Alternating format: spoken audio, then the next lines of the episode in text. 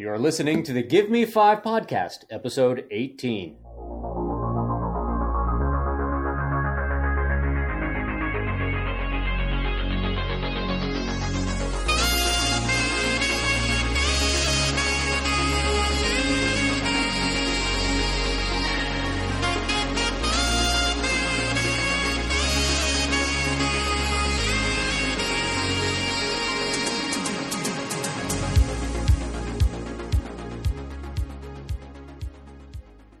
Welcome to the Give Me Five Podcast. I'm Rob, and I'm here with Greg. Good evening, Rob. And Jimmy. I don't hear Jimmy. Nobody wrote anything for me to say. You know I read off the teleprompter. Where's my cue card? I want only brown M&Ms. What are these green M&Ms doing here? Get these out of here. Stay classy. He's like Anchorman. Okay, we're moving on. Here on the Give Me Five podcast, we discuss five things that entertained us this week. This week, we're going to discuss The Red Queen's War trilogy by Mark Lawrence. A book. We're so high class. I know, and there's more than one. Go figure. Naked Alliances, The Ren Fair, Monoprice Mini Delta 3D Printer, and the Crisis crossover that recently aired on some of our favorite superhero TV shows. Awesome. And particularly with this Crisis crossover, there are going to be a lot of spoilers. So we are going to try a whole bunch to avoid a whole bunch of major twists. No, we're not. For example, if you did not know that Ralphie would totally shoot his eye out. He just broke his glasses. Hey. Or that Rob thinks it's hilarious to hide the elf on the shelf in his pants every damn day of December. What kills me is that you guys still go look for it. Well, we got to get our presents. That's true. You know where I hide your presents, too. So if you don't know any of these things, well, in some cases, you're better off not knowing some of these things. But you might want to tune out during whatever part. We try to give you the times that these parts happen, and then come back later to hear our opinions and then voice your opinion. So, guys, as always, if you want to connect with us here at the show, you can find us on Facebook by searching for the Give Me Five podcast. Again, that is F-I-V-E, as always. You can reach us on Twitter and Instagram under the same handle, that is at GiveMe5Pod, or you can shoot us a line at GiveMe5Podcast@gmail.com. And thank you in advance. Please leave us a review on iTunes or whatever podcast app that you're using. It's the best way that you can help us out. And as we wind down 2017, our first year of existence, where we have delivered you our top five lists every week, you can get involved with our Year in Spectacular if you guys email us at giveme5podcast@gmail.com. Hit us up on our Facebook page. We would like to know your top fives for the year. So what does that mean, Greg? Okay, well, that means your top five really anything. So it could be your top five favorite movies. Could be your top five favorite songs, top five favorite albums, books. Album covers. Singers, guitarists. It could be your top five favorite foods. It could be your top five least favorite presidents, any of that stuff. You can do that. You can send in that information and we will read it and critique it on the air. And, you know, to be honest, you know, there's some things we don't have the opportunity to hear everything and to see everything. It might help formulate stuff for us to talk about in later episodes. And who knows, we could have you on as a guest. Yeah. You can even view your top five favorite ways Greg mispronounced characters' names from Game of Thrones. Dun, dun, dun. That did not go in the right place. I thought you were about to say something, Rob. I did say something. So, what's new, guys? Well, there's actually quite a bit of stuff. Yeah, just little blurbs. Thursday, December 7th, which unfortunately will be is I believe tomorrow. So, as of this recording, it will have already aired. Yeah, so as when you hear this, it will already air. Psych the movie will be on. I used to love that show. There was a while that there were these lighthearted action shows that were all over television. Psych and Chuck were the two that stand out to me, where they were almost like just bite-sized, but they did have some consequences, you know. But it was mostly played for humor. And Psych, then they go ahead. Then they all went away, and they still had pretty good following. So Psych came back. You could tell in watching Psych that all the people that were in the show loved working on it together. So I'm not surprised that it's coming back as a movie. I've read some early reviews of it, and it seemed good. So I know I'm going to be watching that on Thursday, and hopefully I'll get a chance to review it in a later episode of ours. I will also be watching that, whether it's Thursday or not. I have actually started watching that. I have the DVD for season one, or DVDs for season one, sitting on top of my Xbox right now. It's a funny show. It's really clever. Once you get past the pilot, where the main character is a total D-bag. Yeah, and when I rewatched it, I was like, wow, they really changed his character a lot. Yeah, they correct that course, but looking forward to it. The other thing I saw... Yes, I didn't like the show, so maybe I'll watch it. So we'll see. So what is this about Altered Carbon? Altered Carbon is a new series that I actually forgot to write what it's going to be on. I believe it's going to be on Netflix. Yeah, it's going to be on Netflix. So Altered Carbon is a new series. It is set in the very... sci-fi future, very Blade Runner. I read a caption that said fans of Blade Runner will appreciate this series. Very stark and white and very, Apple Tell me more aesthetics. So it looks like it's a story about people in the future that are able to basically cheat death by jumping into new bodies or being scientifically added to new bodies. It is based on a book by Richard K. Morgan. And it is right up my alley, both aesthetically. It looks good. The reason why we're talking about it is the first trailer did hit. It's on the internet. It's on Netflix. And it will be coming out in the near future. And again, I believe it drops on February 2nd. That is the term they used on the article, as I'm not cool enough to use the term drops on.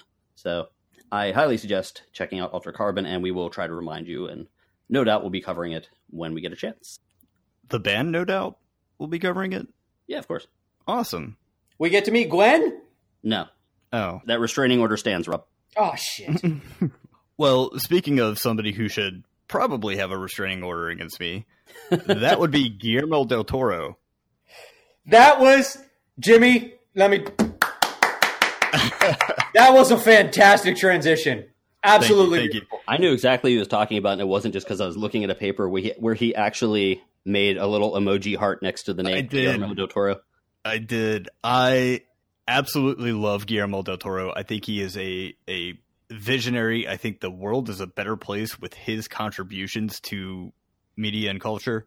The Shape of Water is coming out. Now, by the time of this recording, it will be out, and I will have already seen it. I am so excited for this movie. I've been hyping myself up, watching... interviews with Del Toro where he walks a interviewer through his creative workshop, which is, the quintessential mad scientist library. If you look at this interview with him on Vice.com, you'll see exactly what I'm talking about. Can't wait.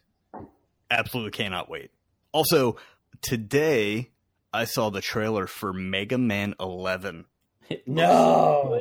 Yes. So good. It's a side scroller. It's so is it really? It is. Yes. Oh, that's fantastic. Now, unfortunately, it won't be coming out until late 2018, but that's okay. I've waited this long. I will wait till then. That's okay. It looks fantastic. It has all, you can already see, from the very short clip that they released, some boss battles and then some kind of, glimpses into the future of the game where it's very obvious that Mega Man has taken on traits of the boss, which happened in the classic side-scrollers. I cannot wait for that either.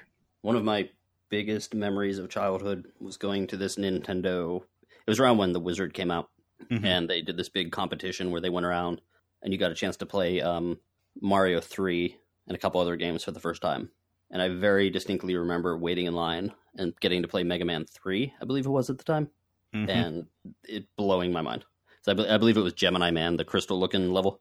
And I was like, this is the best graphics I've ever seen. Ever. And it's the hardest game ever, but I can't stop. Yeah. And then they revealed that you could get a dog and it was all over for me. Yeah. You could ride him around like a little hoverboard.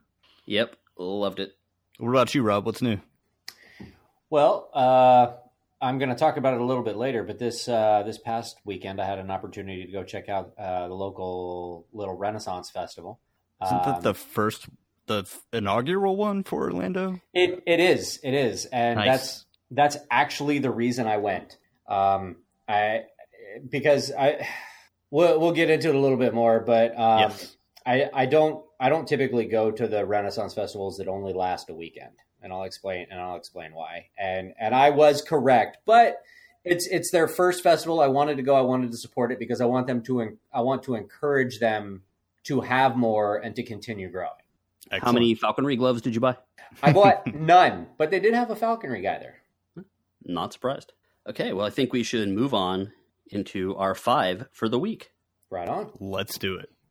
Okay, so I guess I'll go ahead and start us off with the first topic this week. I actually recently just finished a audiobook trilogy, and I know I'm a little lazy, but that's really how I get most of my books in, is I listen to them while I'm doing other stuff, or like while I'm driving in the car, stuff like that. And I use Audible, and Audible is absolutely fantastic for that. I mean, it downloads to my phone connects to my car, and it just plays wherever I'm at. I can put in the earphones on my phone and listen to it while I'm doing stuff around the house or while I'm doing anything like that. I absolutely love my Audible app. But I did just recently finish a trilogy by an author named Mark Lawrence. It's called The Red Queen's War. It's a 3-book trilogy. Like I said, the first book is called The Prince of Fools. The second book is called The Liar's Key. And the third book is called The Wheel of Osheim. It's one of the things that really struck me about this series when I first started listening to it is that the narrator is absolutely fantastic. He might be one of my favorite narrators to date. And I've listened to quite a few Audible books. But the narrator is Tim Gerard Reynolds. He's the one who did the 3 books for The Red Queen's War, and the books actually follow 2 characters mainly. I mean, they've got a bunch of other characters, but there's 2 main characters, Jalan Kendeth and Snorri versus Nagerson. And as you can tell by the last name, it does have a very strong Norse influence, almost like there's Vikings involved in the book and whatnot. And as the book goes on, it's got this kind of post-apocalyptic feel to it, where, you know, because there's so many things in the book that are like ancient Norse, but then they have references to stuff, and you're like, well, why do they know what that is? That doesn't make any sense, you know? And as the novel goes on, you find out a little bit, or as the books go on, you find out a little bit more about it. But Jalan Kendeth and Snorri versus Nagerson are basically trying to prevent the end of the world, and it involves different dimensions like Valhalla and Hell and stuff like that. It's just really well done. Your main character, Jalan Kendeth, is a self-admitted coward, and as the books progress, you kind of see his transition from being a self-absorbed coward, if you will, where everything he does is for his own benefit. As he goes along, you see his character grow, and you see him make friends and become more and form alliances and ties to people other than himself. I've got some questions. Go ahead. Is the book more of a hard fantasy, you know, like dragons, wizards, apothecary, you know, all that kind of stuff? Or is it more set in, you said you to mention a little bit of Norse culture, but is it set more like where it could theoretically happen? Yes, it's set. Well, they don't actually ever come out and say it. And I mean, I don't want to give too much of it away. They don't really come out and say it, but with some of the locales that they give you, it's actually set in the real world. Okay. It's set in our world, but it does involve magic and other things. So it's actually a really nice mixture of magic and real world settings and stuff like that. By the end of the trilogy, you know where it's set. Okay, and you know what it is. The other question is how much time. I like fantasy novels. Right. I don't like when you're reading a fantasy novel and they take entire sections of chapters just describing what people are wearing and what they're eating. Or their family history, Tolkien, Lovey Boo Boo. Yeah, well, it's like that kind of stuff. So Well, since I listened to it on an audiobook, that's really kind of hard because I'm not reading through the page, so I can't like give you how much of the chapter is descriptions. I mean, he is descriptive, but I don't feel like he's over the top. Like while I was listening to it, I never went, oh man, would you just move on already? I don't care what color his shirt is, just go. Yeah, like Mistborn, which you told me to read Mistborn, and it took me forever because there was a whole lot of stuff about caste systems and how the people were dressed and stuff like that. And it just, I would tune out without meaning to. I would start tuning out, and 30 minutes would go by and I'm like, oh, I haven't been listening at all. I've been doing and they don't, something else. I don't remember them going that far in depth into it. I mean, they do mention stuff like that because Jalan Kendeth, one of the main characters, is actually a prince.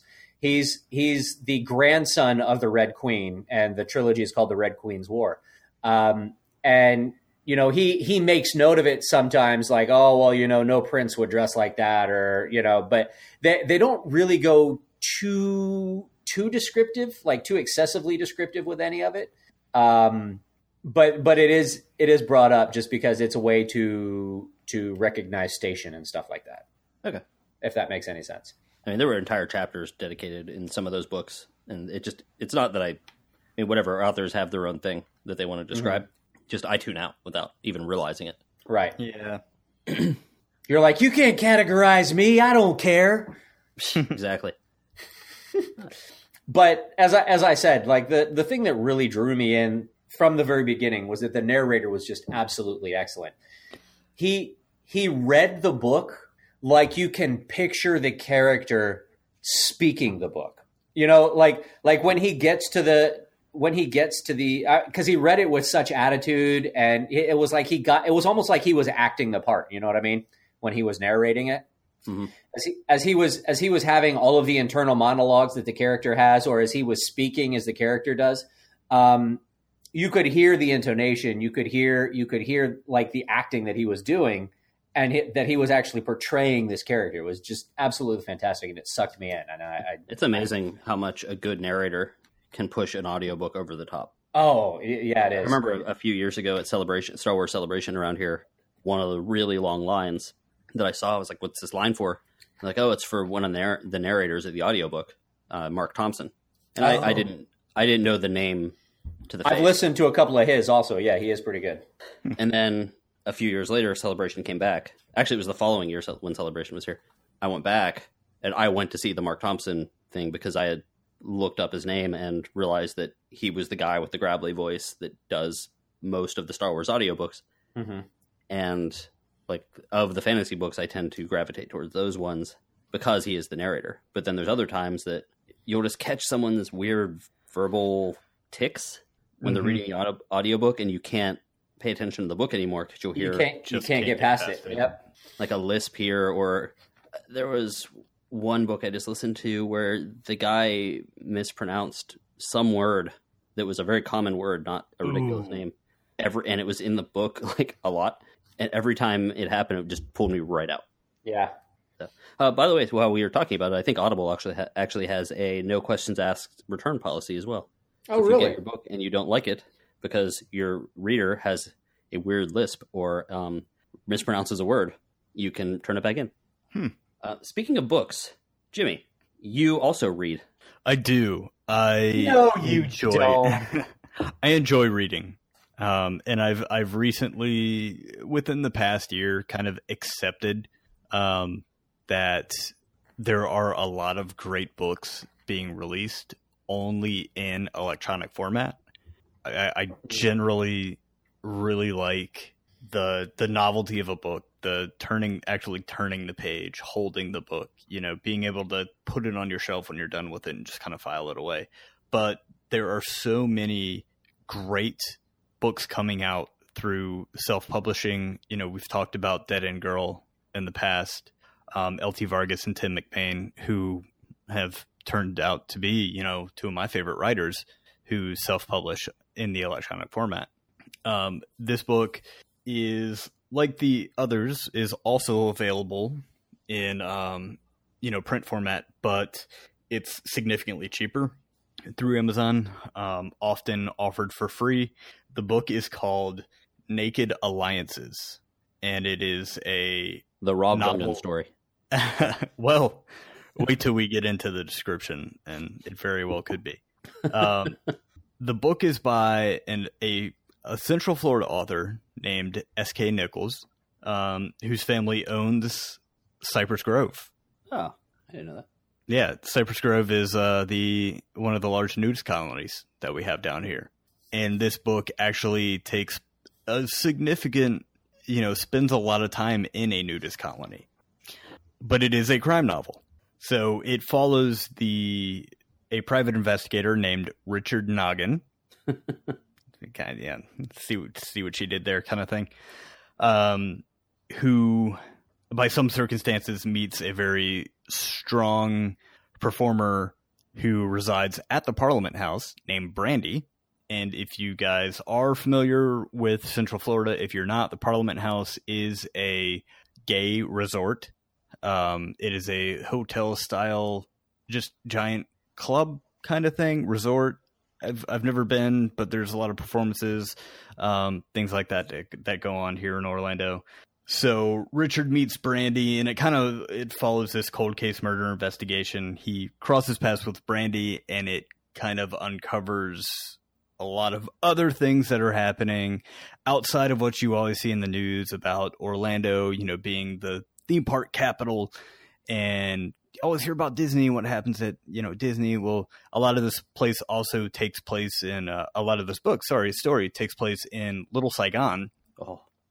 Which is an area with, and I know why you said that, because of the food. Oh God. So much good food. In every restaurant is better than the one before it. Mm. That's true.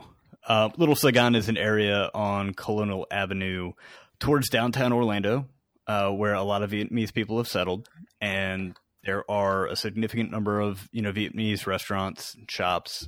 It's all delicious. It's really close to us here, but it exposes kind of the, seedy underbelly crime world aspect of that you don't see.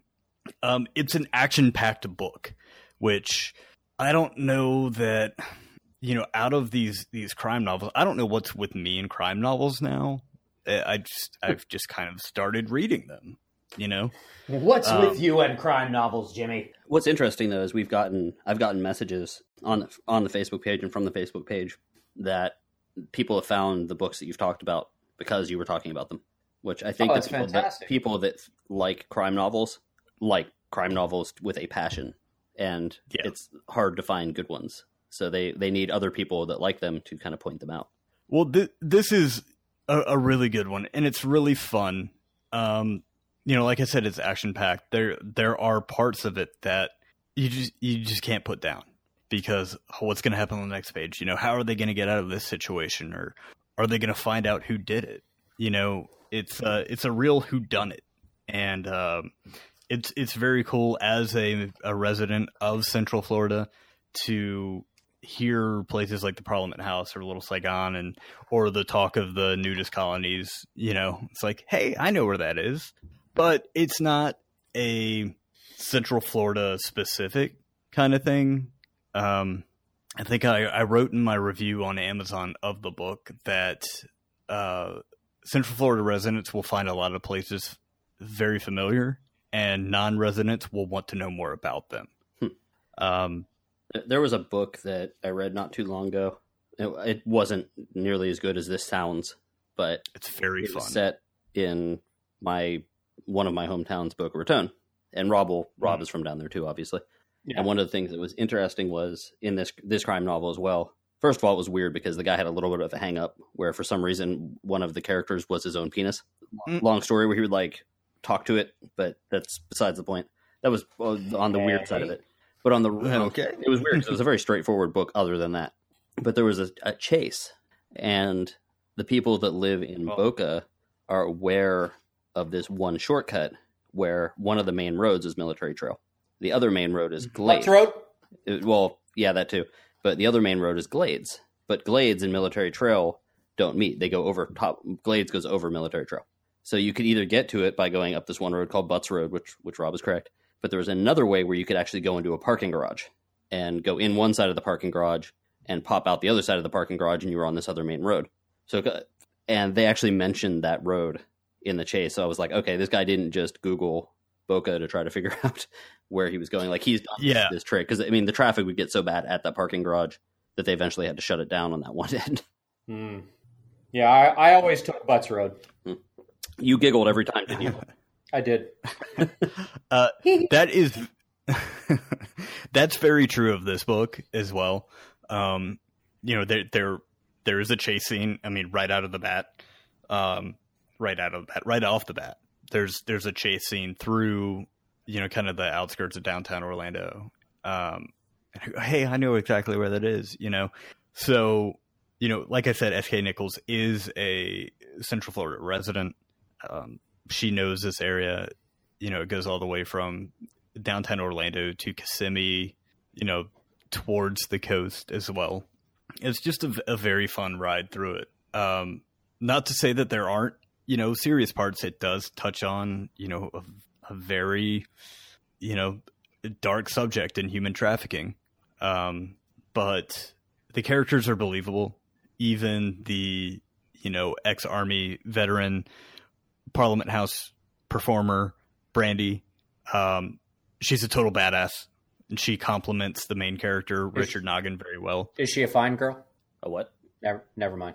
I'm confused. That was a song reference. I'm sorry. I didn't get Rob made a music reference, and we didn't get it. That's actually. I know. I'm very disappointed. We are in the upside down. What's happening here? Where are we? Why are the lights in my room red? Did you read her Facebook page or her website? First of all, her husband is named Greg, so yay. But in her thing, it says when she's not writing, she can be found tracking down Snorlaxes, wandering city parks, or sipping margaritas on the bow of a boat. She's like, how do you think I met S.K. Nicholls? Did you meet her while chasing down Snorlaxes? Pretty much. Awesome. We need to get her on the show. So hopefully in the future, I have reached out to S.K. and she is down to talk about it with us. I'd love to hear her experiences growing up in and around nudist colonies. The book does demystify that as well. It really kind of humanizes that. You know, growing up, when I first came down here, I heard about Cypress Grove on the radio, and I was like, oh my God, those heathens, you know. Well, and they're like, oh no, come join us. You know, we're normal people. Well, give me a heads up, because if she decides she wants to come on, I will drop everything and read the book. Wait a second. Okay. When you said drop everything, you mean drop everything you're doing, or drop? Oh, no. I got to get into character. I mean, he's going to drop everything. But guys, check it out. You know, if you are a Central Florida resident, you will love this book because it takes place in your backyard. If you are not, you'll love it because it's a good crime novel. It's a good investigative whodunit. And it's the first in what I hope are, you know, more books following Richard Noggin and, you know, Brandy. I don't think we're ever given her last name, but a fine girl. You know, you can a fine girl. Brandy is she's a badass, man. But you know, check out the author's website. It's www.sknicholls.com. Look for Naked Alliances on Amazon, and let me know what you think. It's good. It's fun. Read it. Okay, just like last week when I never thought I'd ever say something about, you know, tell me about Pokemon. Rob, tell me about the Ren Fair. Yes. Another phrase I never thought I'd ever say. Well, I don't know if they're familiar with, if our listeners are familiar with it, but I've been to a lot of Ren Fairs, Renaissance festivals, if you will. In fact, I used to be a travel nurse. And one of the ways that I picked my assignments of where I wanted to go was based upon where they had large Renaissance festivals. So I've actually been to fairly large Renaissance festivals. Nerd. Okay. We did it to Jimmy last week. We have to do it to you. Pot and kettle. Hello. I fully accept it. All right. So I used to pick my assignments based on where they had large Renaissance festivals. So I've actually been to Renaissance festivals in like 5 different states. But one of the things that I typically do, and I broke one of my rules for this festival, was that I typically don't go to Renaissance festivals that are only set up for one weekend.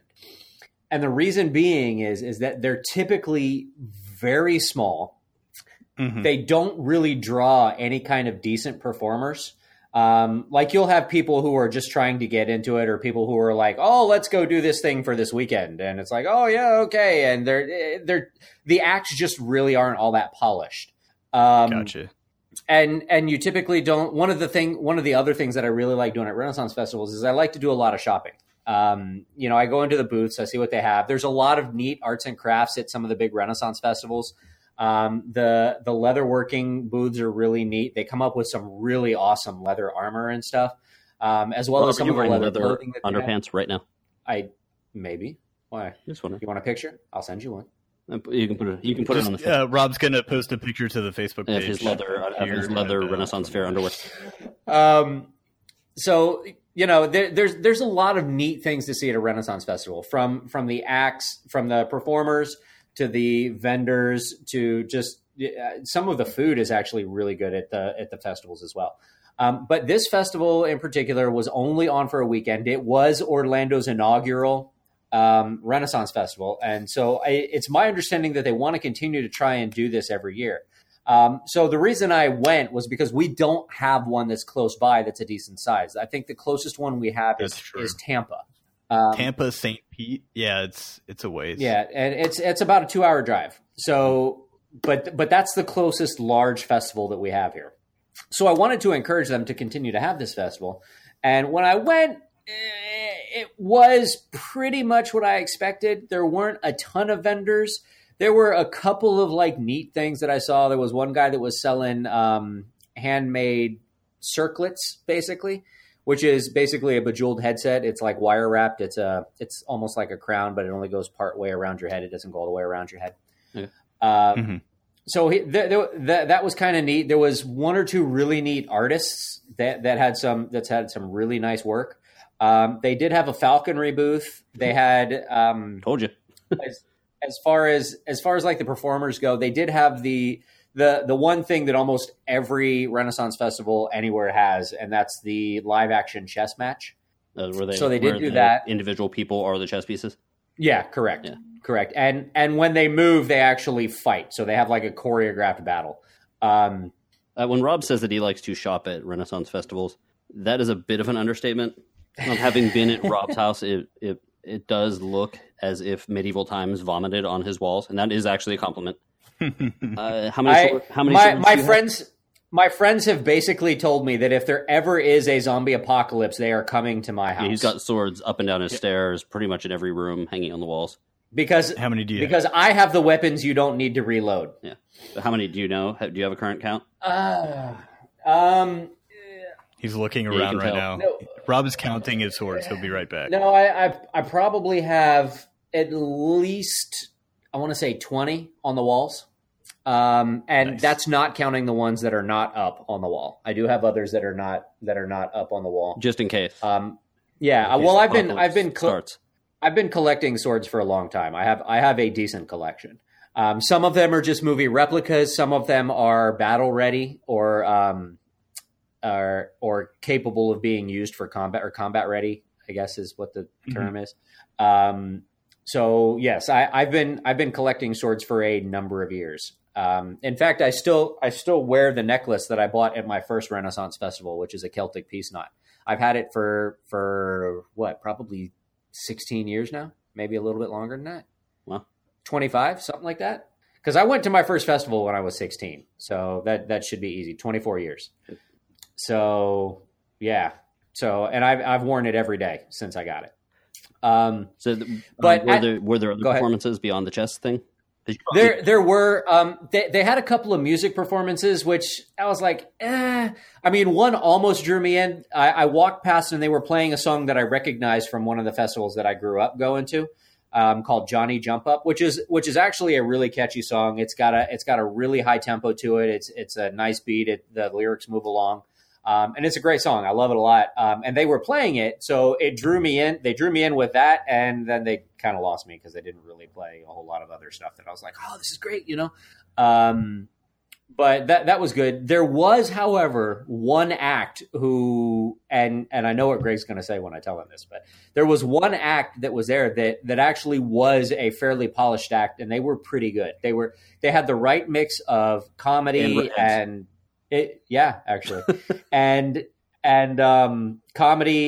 like action. It was a I don't know what they're called, the aerialist gymnast or whatever, where they use the silks, the aerial silks. Okay. You know what I'm talking about? I know what you're talking about. So they had the redhead was a contortionist. Go figure. I'm not even going to touch that one. And the brunette, she didn't really speak, but I think that was like the whole gag thing. But it was a really good act. I have to remember what they're actually called. I took a picture of their sign so that I could remember. So their act is called Circa Brava, Circa Brava, and they were actually really enjoyable. I sat there and watched the whole show. I enjoyed it. I actually gave them the little tip at the end because I don't always do that. But we'll get some of these pictures up so you can see some of the act that they did. But it was actually really good. They were very enjoyable, and it was one of the shows that I watched the entire show of. But aside from that, there really wasn't a whole lot. But like I said, I went because I wanted to encourage them to continue to do it. The admission was like $15, and it was like $2 to park. It's not too bad.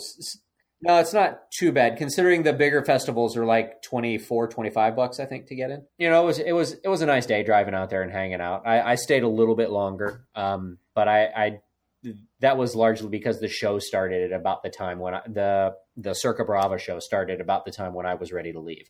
So I hung out and I watched that show, and I'm glad I did because it was actually a pretty good show. Nice. Okay. Well, Jimmy has told me at work that he made the best purchase he has ever made in his life. Ever in his life. Yeah, I'm trying to think back. This thing is fantastic. And this thing that I'm talking about is my new 3D printer. Woohoo! Yeah. I've been wanting one of these things for such a long time. Greg and I have talked about it ad nauseum. And finally, in a random search, this might have been on Black Friday, maybe on the Saturday afterwards, I did a random search for best deals on Cyber Monday. I was just looking for... I was actually looking for a slide converter to take some of those old Kodak slides that I got that my grandfather actually took. And I was looking to see if anywhere, may have had something. But what I found was Monoprice is opening up the window for sales on their new 3D printer starting at 12 Pacific Standard Time on Cyber Monday, and it will close when this limited number is sold out. The article that I read was a little, you couldn't tell if it was going to be on Black Friday, like if I had already missed it, or if it was on Cyber Monday. So I said, well, let me just make sure I'm at my computer at 3:00 our time. And I'm refreshing the page like crazy, and I finally see it. And my heart was racing. Here I am about to get a 3D printer that, by all accounts, is very good quality for $150. I ordered it. It came in about a week later, and I've been printing things steadily on it for, I don't know, since however long I got it, since I got my filament in on Saturday, which the filament that it takes is... Sorry, let me back up. The printer is the Monoprice Mini Delta 3D printer. For those of you out there that are... we're obviously tech people. It was particularly Jimmy and I who work in 3D, which if you've listened to the show a lot, you know this. 3D printers, the way they work, if you don't know, is they use filament, which he was talking about, and it looks like a spool of like a weed whacker stuff, like when you change out the twine. Exactly like that. It loads it in to a extruder, which is basically heats it up, melts it, and then it extrudes onto a bed. Mm-hmm. And there's a bunch of differences. You'll hear different types of filament, different sizes of filament, whether the bed is heated or not.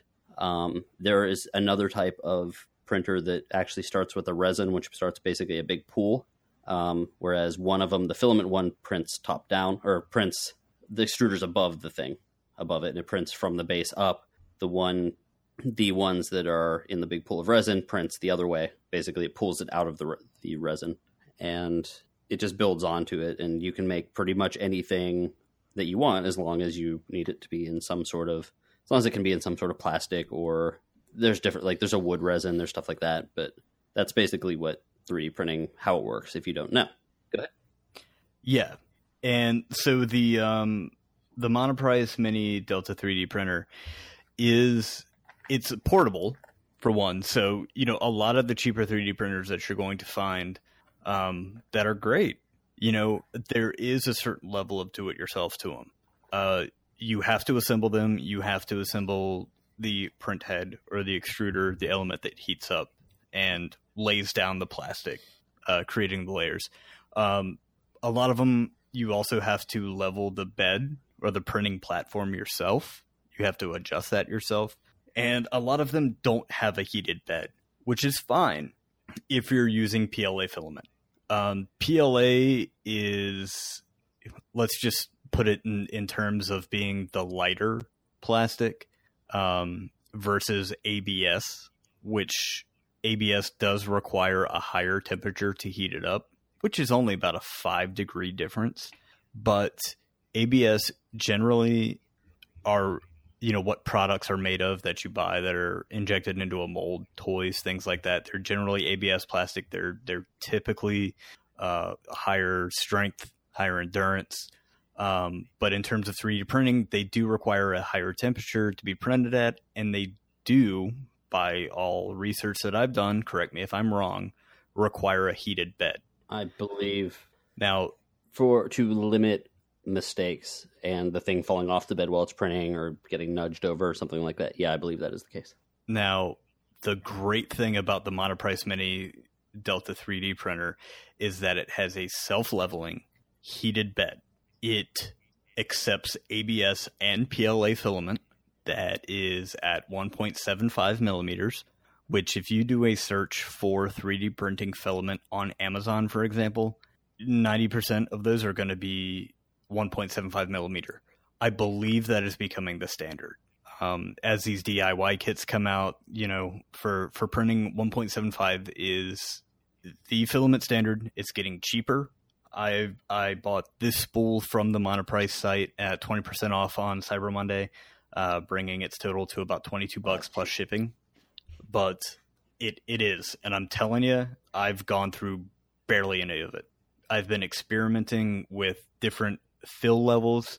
So when you build a solid print, for example, you can say, oh, I don't need it to be this hard. So the fill level in between the surfaces, you can reduce that to speed up the print process. Almost. It makes like a honeycomb structure on the inside to make things harder. And yes. It's interesting because you could do like 0.25% fill.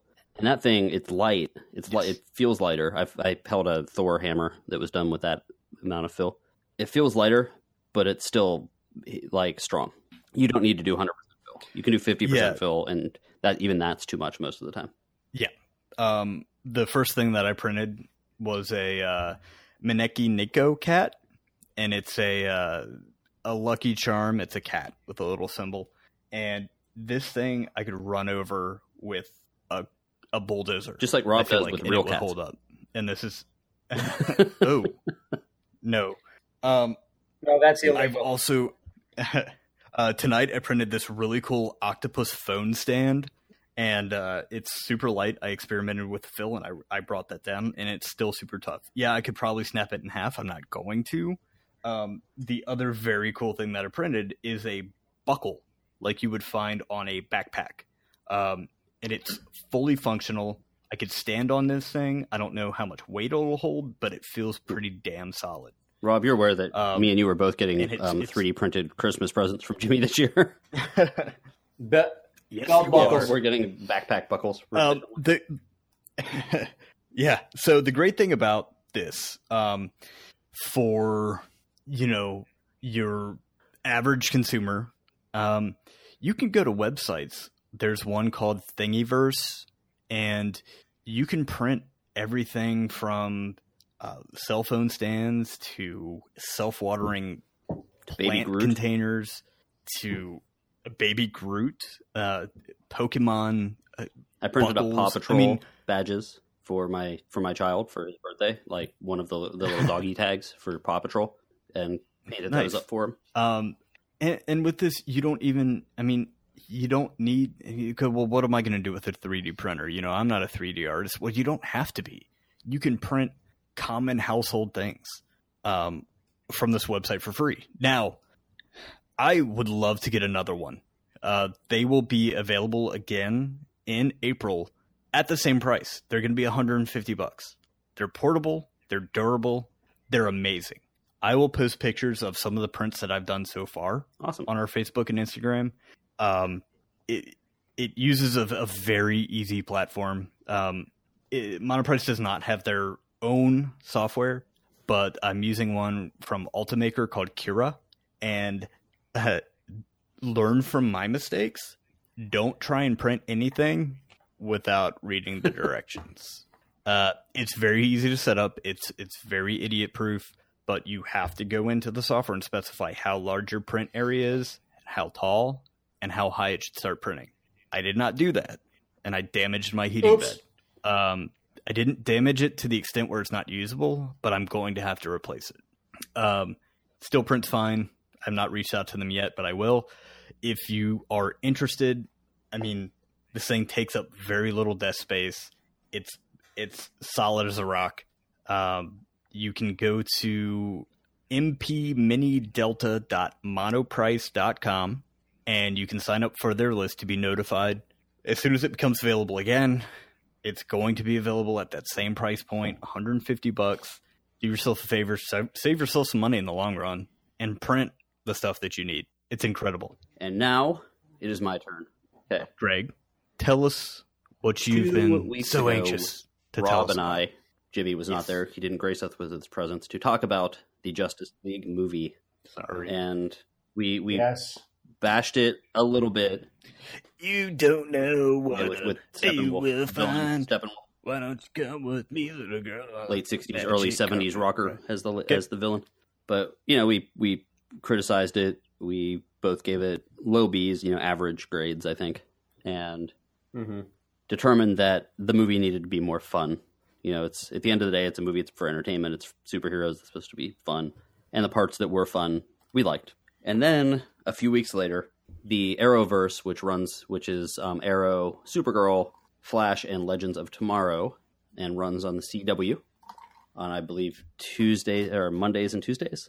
Actually, it's all different days because like all of the. Are you talking about specifically Arrow and Flash, or are you talking about all four? I think two of them run on Tuesdays, on Mondays, and two of them run on Tuesdays. But either way, that's the way they did it for this. Oh, I thought Legends of Tomorrow was on Thursdays. They moved it for this, at least.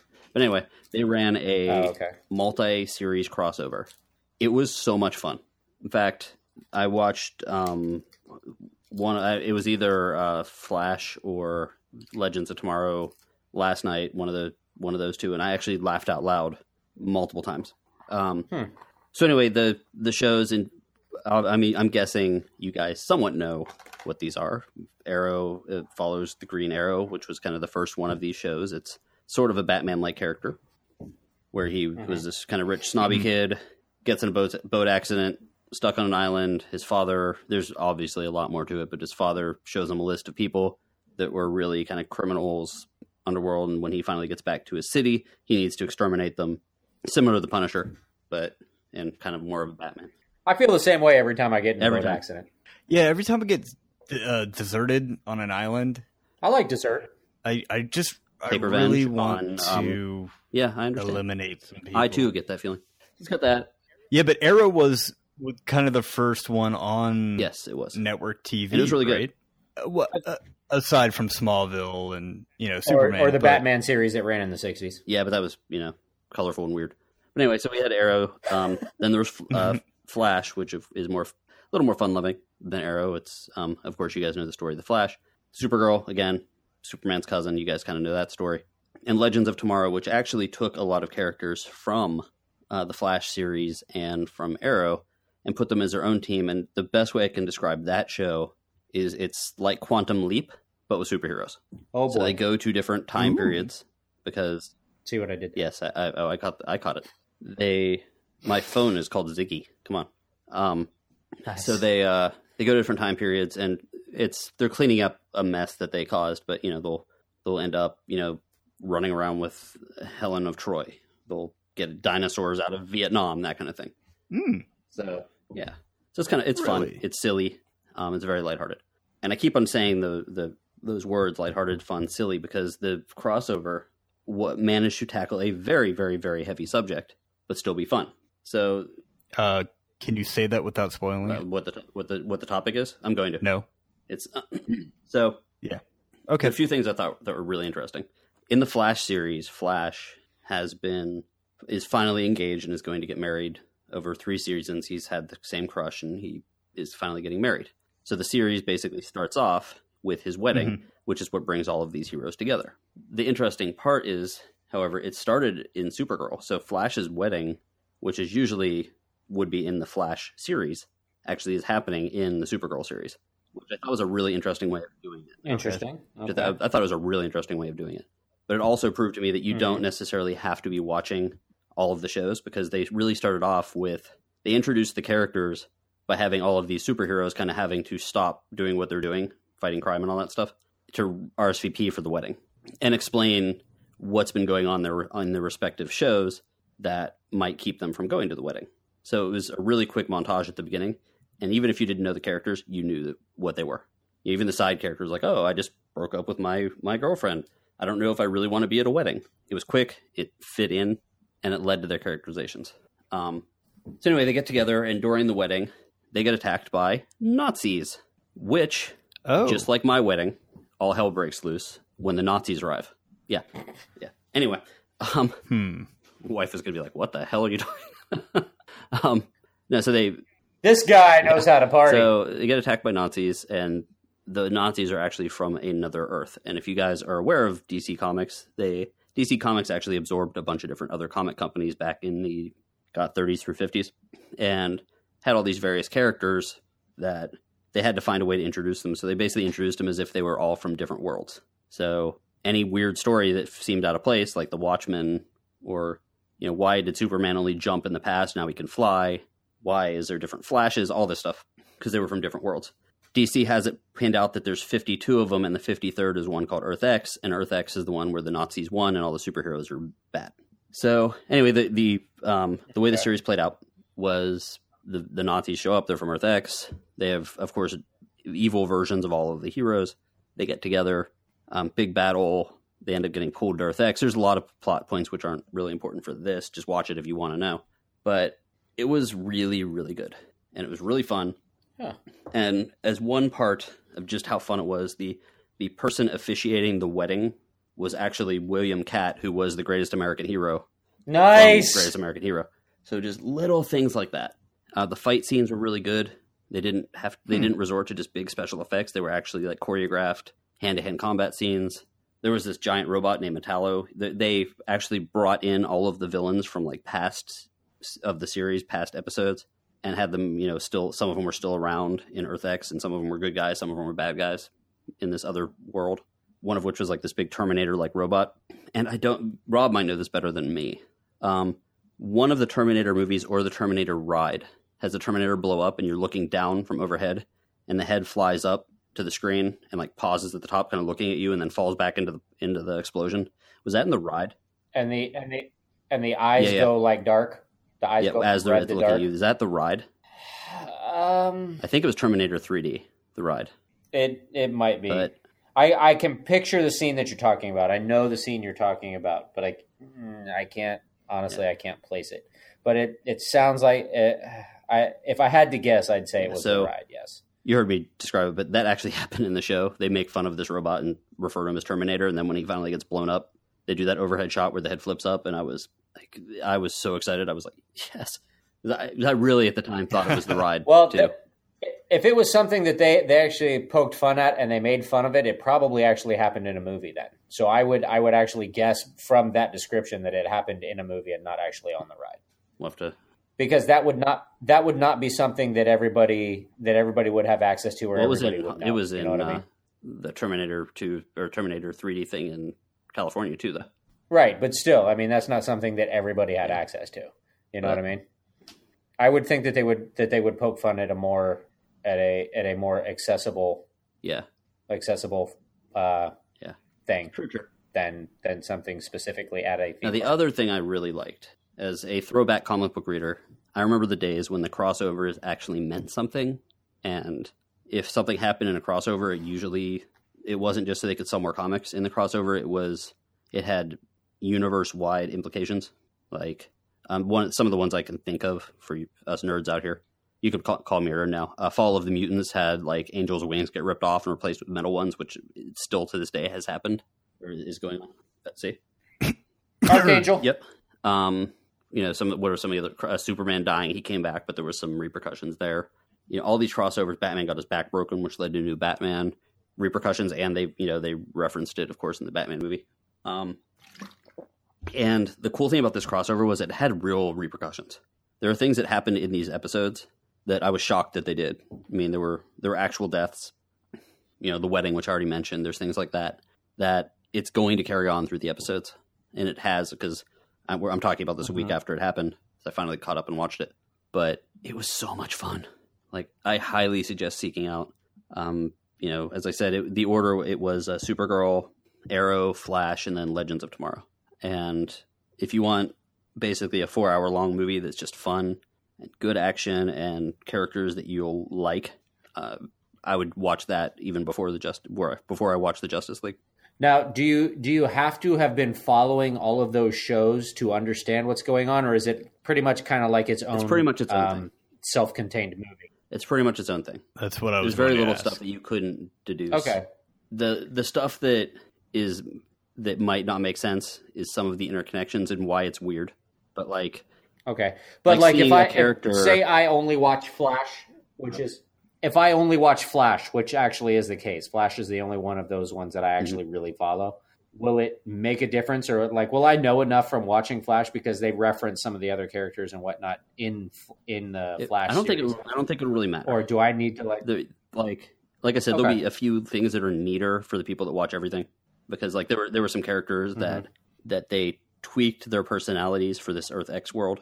Like, whereas, like, for example, I don't know if you don't watch Supergirl, you said, but the Jimmy Olsen type character, it's long story. There's another Jimmy Olsen in that series, but like the character that's most like Jimmy Olsen of the comics, he plays this like hardened, like general for the rebellion type general.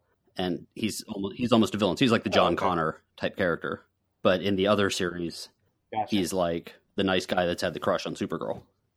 And so it's like little stuff like that you won't catch why it's a big deal or why the camera might pause on someone for a little bit longer. But, and one of the parts I really liked was they were referencing Heatwave, who's a villain in the Flash comics. He's a reformed villain in the Flash TV show, and he hates cops still, even though he's a reformed villain. And his partner in crime is actually Captain Cold, and in the new series, he's a good guy called Citizen Cold, who references Heatwave and is like, "Oh, yeah, you're dead in my world." He's like, "What?" And he's like, "Yeah, you kept on running into that burning building to save all those cops." And he's like, "I died saving cops." It's like, this world does suck, that kind of thing. So it's definitely like those kind of things. But that's hilarious. Yeah, definitely, I'd watch it. If you want something fun to kind of check out, I'm sure it's already online. On the respective CW websites, something you can watch if you're looking for something to do over the Christmas break. So that also, I believe, leads us into our question. Let's do it. So, well, I think it does. I'm gonna. Jimmy wrote the question, I believe, but I've got some additional questions here. So go ahead and ask the question. Then going to. Rob is clapping. That was my apple. So Jimmy, ask the question. Oh. Okay, so what are your favorite superhero crossovers? Okay, now, so I started this list. Go ahead with your questions. How are we judging a crossover? Is it going to be different comic book titles, different companies, different? I would say any characters now from any company, could be video games as well. Any two or more superheroes that would not normally occupy the same storyboard, the same frame on a film, the same video game, Now, say like Batman and Superman, they're part of the Justice League. Okay. That doesn't count. Yeah, that makes sense. Does that make sense? So why don't we... How about we do this? How about I start? So, starting with my list, the five that I wrote down in no particular order are Marvel vs. Capcom 3. Okay. These games are so much fun. That game, I can remember, you know, years after it came out and kind of died down a little bit, people still wanted to play it so much. I can remember going and seeing that game used in stores for like $80. The game was incredibly fun. It just... Loved it. So it was really fun seeing, you know, being able to play, you know, Ken or Ryu versus Iron Man or even, you know, Mega Man. And it was just, it was a lot of fun. Batman Dead End. That is a short film with a cloth wearing Batman. It actually looks really good. Chasing the Joker into a dark alley where the Joker is grabbed by an unseen captor, that unseen captor being Alien, and then Predator shows up. You know what? I have actually seen that. It's very good. It's short. Batman Dead End. Check it out. That leads me into the Alien versus Predator universe. No particular movie, no particular comic. I think the battle between the ultimate predators, you know, being the Predators and Alien from the Alien universe, I think that makes for a very interesting storyline. They went to different worlds, they fought on different worlds, they bred, I guess you could call it that. Very intriguing universe in my opinion. One I'm just throwing out there for last, really. Archie versus the Punisher. That was really good. I have that. Yeah, I still have that. It's funny. It is one of the comics that survived the culling of me throwing away a bunch of my older comics. The Punisher comes to Archie's world because he's, you know, trying to find someone who looks like Archie, and it's just, it's really neat. And Battletoads / Double Dragon. So hard, I assume. It was. There were characters from each of those franchises in there. It was a really fun game. I am going to throw out an honorable mention in there because it was on a superhero soundtrack. And that is the soundtrack for the movie Spawn, where you have Atari Teenage Riot and Slayer and Raging, you know, Tom Morello of Rage Against the Machine and The Prodigy. Pearl Jam and Cypress Hill. Amazing crossovers in there. So that's my honorable mention. And I believe there was was it Can't You Trip Like I Do? Crystal Method and somebody? Filter. Crystal Method and Filter, yeah. Yeah. It's an album that was significantly better than the movie. I love that movie. Movie. Okay. Greg, you want to go next? I do. And since we are talking about honorable mentions, I took this off because it was not really a superhero thing. And then I realized Alien vs. Predator isn't as well. There was a crossover amongst Star Wars called Star Wars Vector, which was it was a different crossover. It took place in two different series that Star Wars was doing. One of which was kind of not current time, obviously, but like current times where we are in the Star Wars world. And also in Jedi, was it Jedi Knights or something? The previous era of like Knights of the Old Republic, I think. Okay. And the stuff that was happening in the Knights of Old Republic comic would actually carry over into the current comic book. So like someone would seal off like a holocron somewhere. And then in the more recent comics, they would actually show it unearthed. So it's really cool as they bounce between like what things were happening and how it was the repercussions. That was called Star Wars Vector, but it did get bumped because Star Wars wasn't superhero-y. I'm going to start off with my number 5 was the Lego movie. The Lego movie had Batman. It had Star Wars in it. It had some of the other Justice League people. It had all sorts of other villains and spacemen and stuff like that. And it was a really good movie in general, but then you also saw all these characters on screen together for the first time. And it was a nice little gag for the parents as the kids were watching the movie.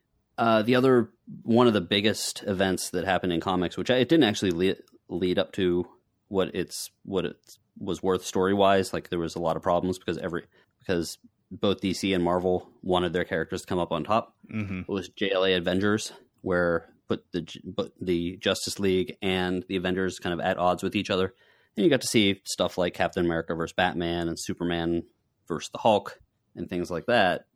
Quicksilver versus Flash.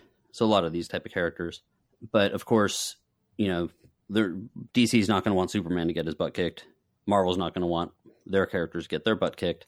So they had to, of course, make up and fight the actual villains. Your mom's name is Martha, too? Yeah, that's what all of them, every single one of those superheroes, that it ended with all of them revealing their mom's name was Martha. Oh, my gosh. It did eventually lead to some stories where they actually crossed over the characters, where they had, like, Dark Claw, which was a combination of Batman and Wolverine.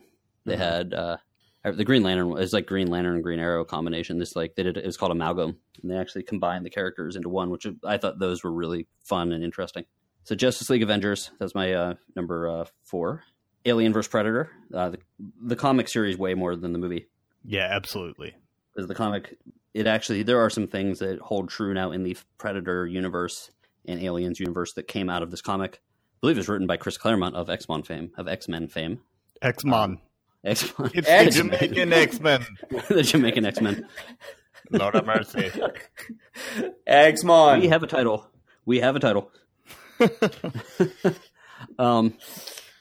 Crisis on Earth X, which I just talked about for a whole long time, which so I don't need to talk about that again. It was so much fun, and I didn't even delete it off my DVR so I could watch it again.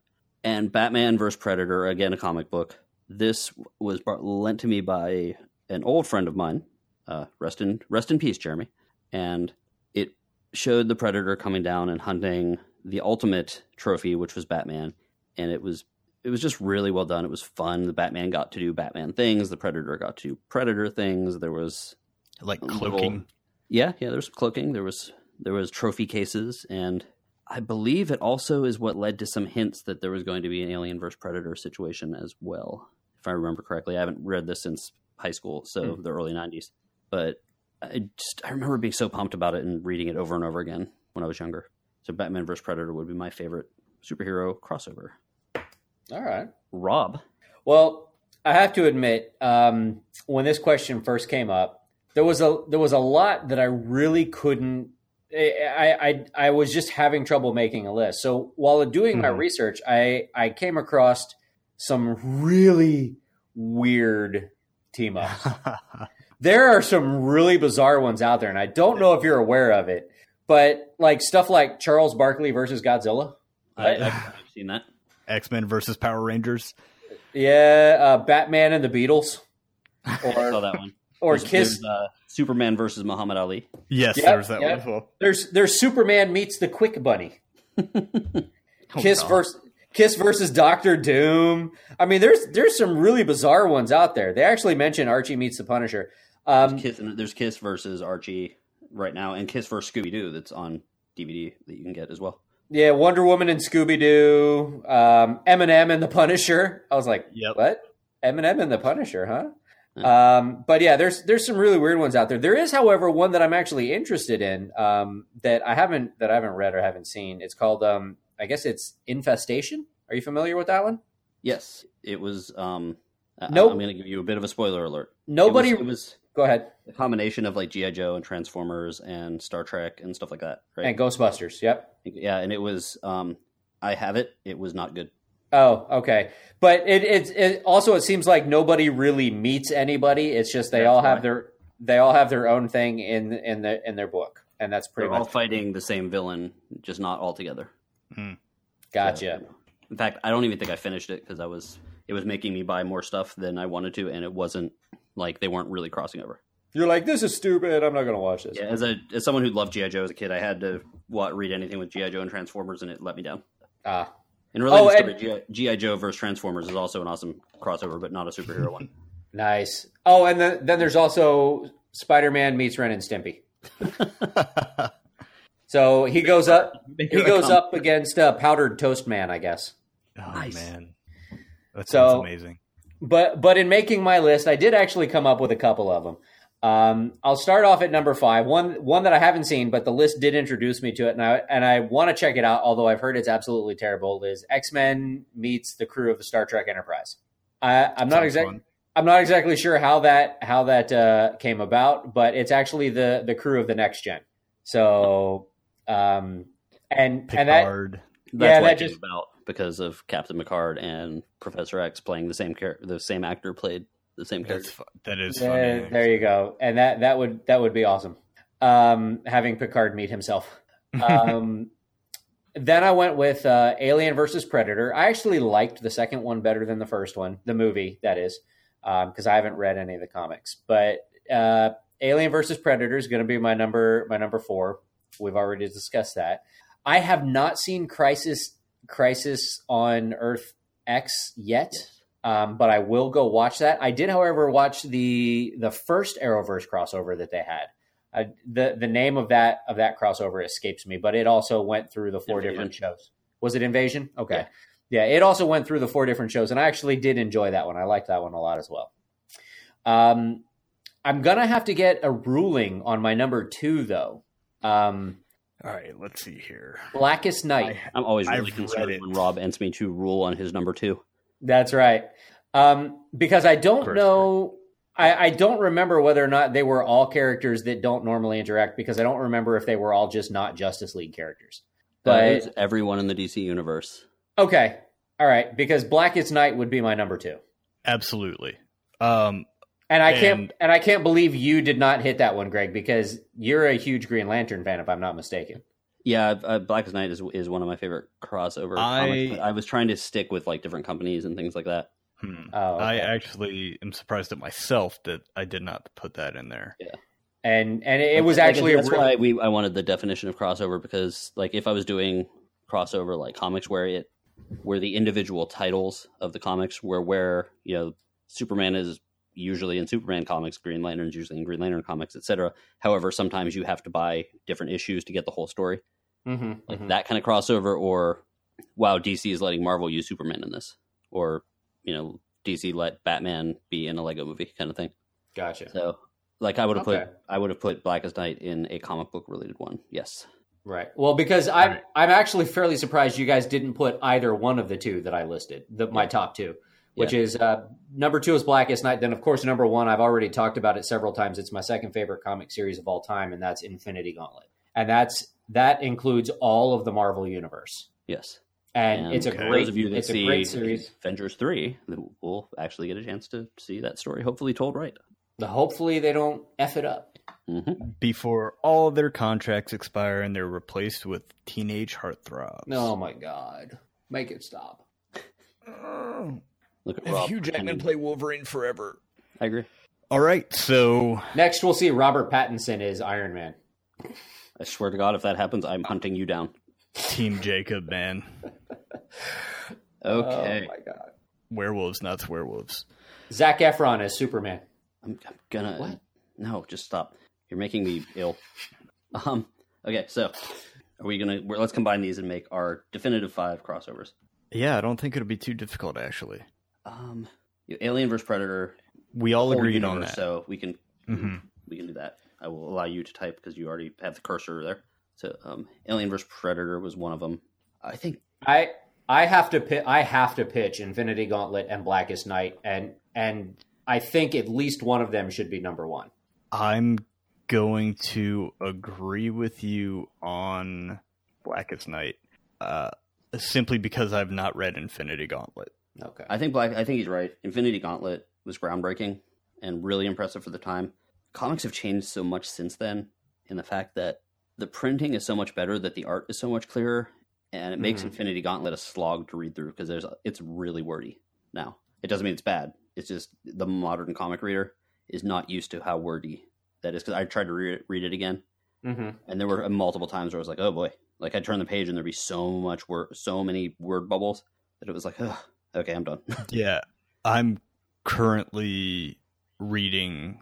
I don't consider Watchmen. It reading another book, but it might as well be. I am reading The Watchmen, and I did not expect that. Turn the page, and it's just a whole page of words, and I'm like, eh. Yeah. So, Too many words! No! Exactly. You can put weakness! And you can put Infinity Gauntlet in there as well. I can do that. I'm going to put Infinity Gauntlet at number 3. And I say we do Crisis on Earth X as number 4, because two of us had that. It was just so much fun, and I really like Marvel vs. Capcom. And the reason I like it is because it brought two different fan bases together, and it made people... Like, I ended up having to look up various characters from the Capcom side of things that I didn't know. I hate fighting games, and I actually played the first one just because of the novelty. And it was like, I remember. I think there's that. I agree with you completely. I know a lot of, I wouldn't say a lot, but I know, you know, I was way into fighting games. I used to pump quarters into Street Fighter 2, and Marvel vs. Capcom 3 was the hot ticket at the arcade.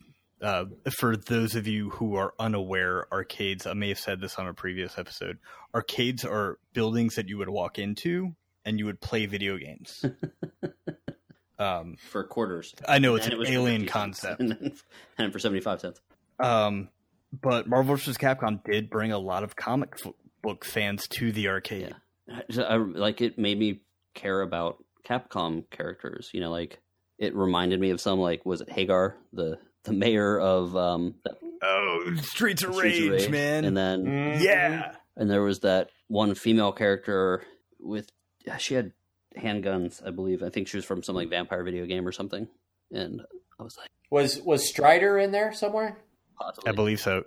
Strider may have been in Capcom versus SNK. Oh, okay.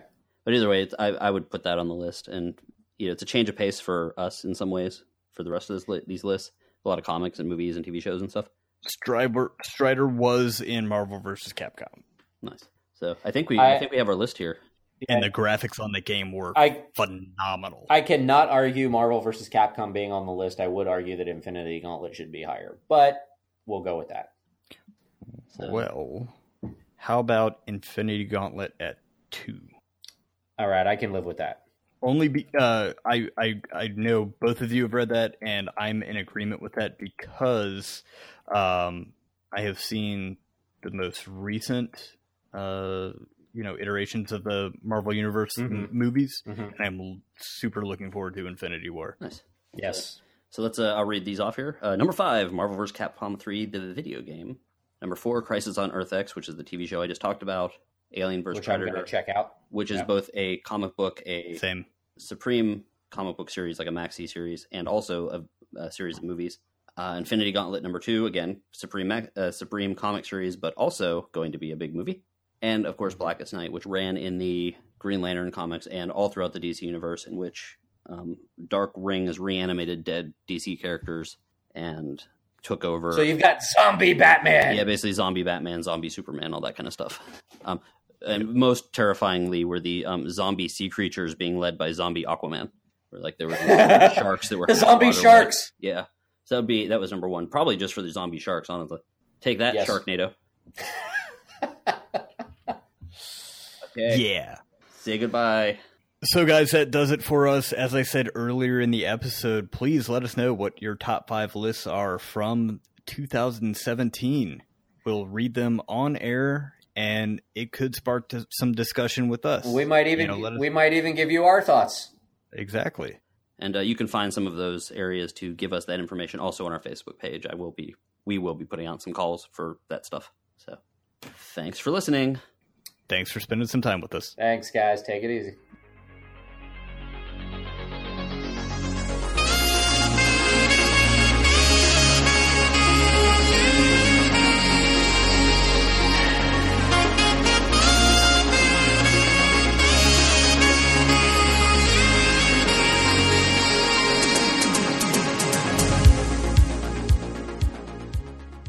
X-Mon.